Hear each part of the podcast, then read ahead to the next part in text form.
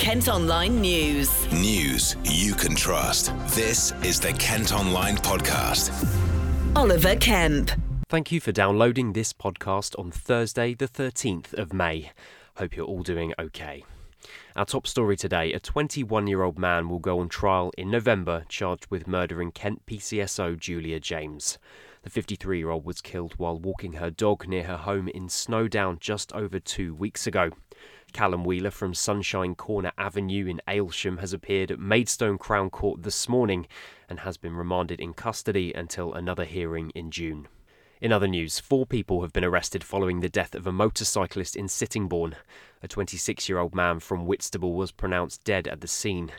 The fatal road collision happened yesterday evening on Swale Way between a Honda motorbike and a Citroen C4 Picasso. Three men aged 18, 23, and 32, all from Sittingbourne, have each been arrested on suspicion of causing death by dangerous driving. And a 34 year old woman, also from the area, has been arrested on suspicion of attempting to pervert the course of justice. All four are still in custody. Kent Online News. Now, as Mental Health Awareness Week continues, we've been speaking to a Snodland man who suffered a breakdown during lockdown. Tom Perry says there's still a stigma around men having mental health problems. The 31 year old had therapy quite quickly but realised he was fortunate, and others are waiting weeks to be seen. So Tom decided to set up his own group to help others and says it's been further help for him too. I must admit, it's been very tough. Um, this is the reason why I started the group as well, because it affected my mental health. And uh, I suffered from a breakdown in December. And that's what kind of pushed me to do this group, to set up this project. And yeah, so just trying to set it all up and get it up and running as much as I can, really. So, how did you go from having that breakdown to then wanting to set up this support group? Yeah, well, I was sitting there one day and I was scrolling through Facebook and I um, see a news article on there about someone committing suicide and it made me think that there's not a lot out there for men, and it seems like there's a lot of men suffering lately with this uh, lockdown and in general. So I um I thought someone's got to build something or make something so that guys can feel like they've got a place to go to. Do you think there's still a, a stigma about men's mental health and, and speaking out? And do you think that it's getting any better? I think it is going. It is. It is going now. Slowly, slowly, but it is going.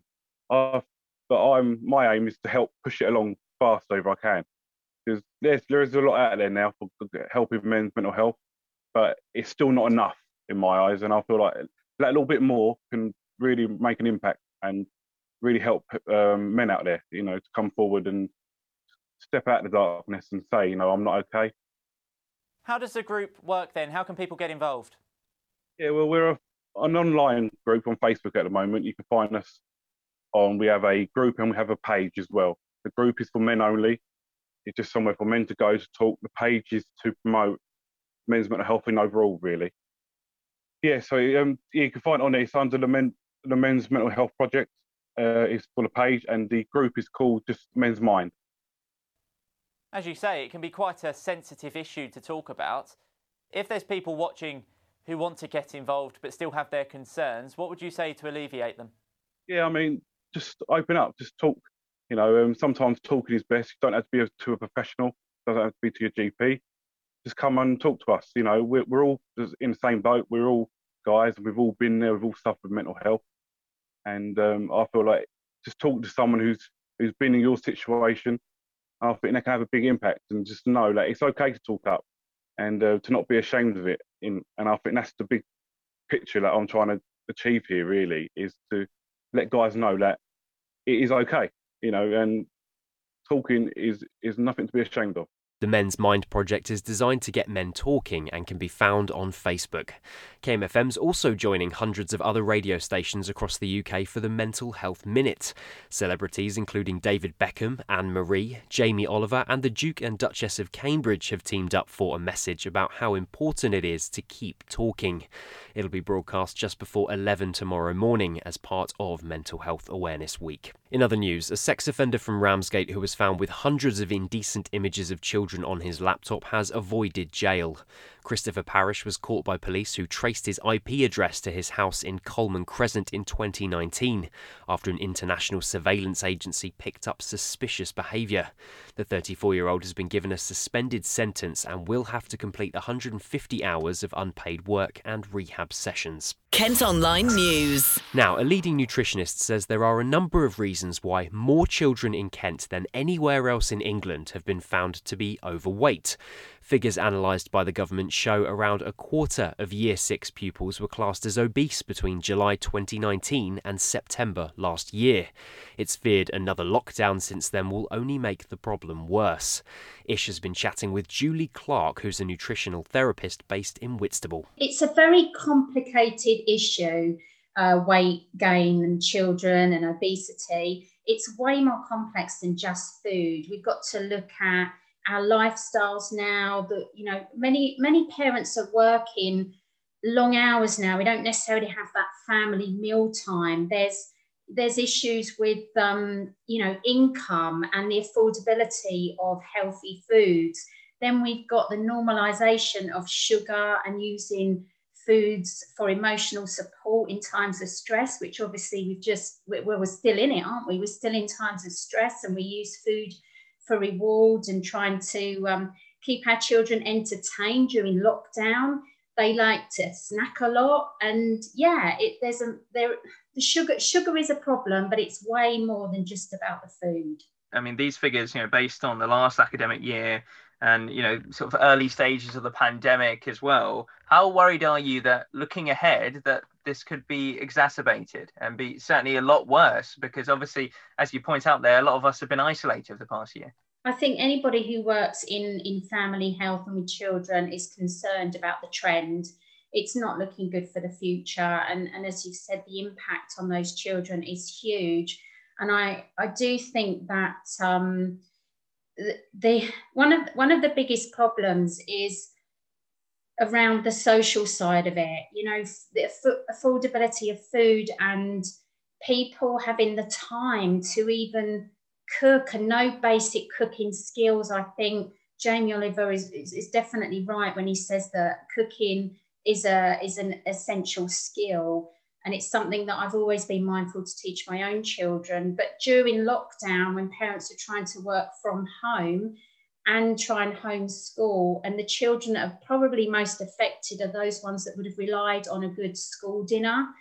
And I know that we spoke before about the, the lunches that were give, being issued to those children wasn't necessarily very healthy. So you, there's so many aspects here, but yeah, mass, massive concern because we know that diabetes is, is a huge cost to the NHS and it's it's getting worse it's not getting better and certainly a pandemic is not helping either. It wasn't long ago obviously schools reopened for kids and i, I spoke to a primary school head teacher who pointed out that she noticed that her children there were children who were coming back overweight and lack of muscle they were struggling with climbing frames for example how do we mitigate that going forward and to try and slow down stop this trend that is so concerning yeah, that is such a good question. And, and again, there isn't a simple answer to it. I think, uh, you know, not all children have got access to outdoor space.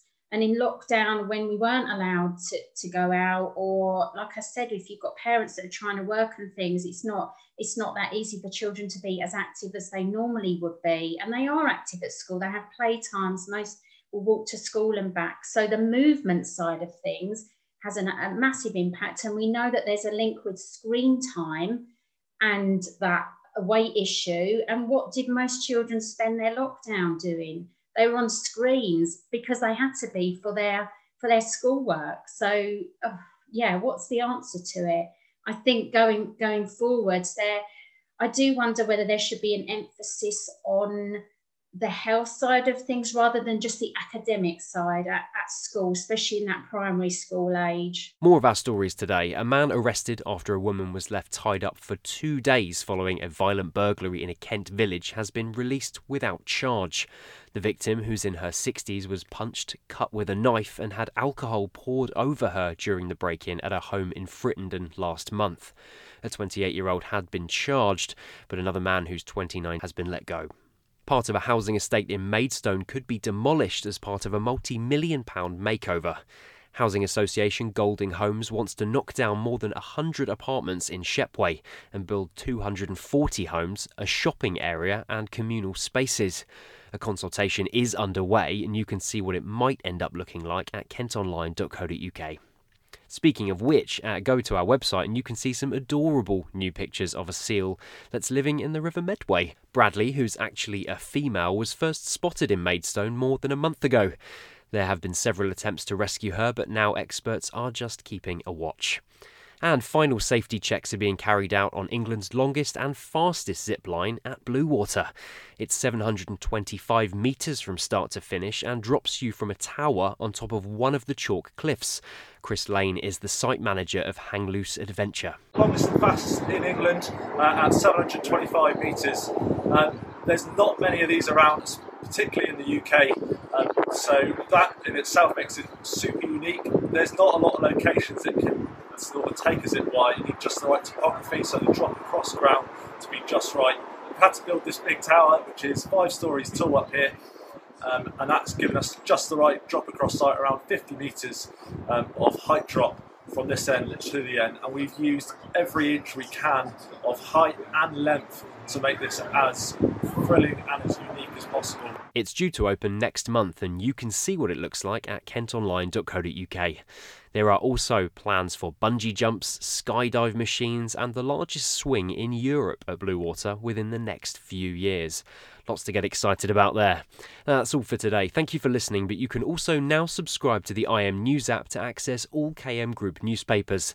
Head to subsaver.co.uk. News you can trust. This is the Kent Online Podcast.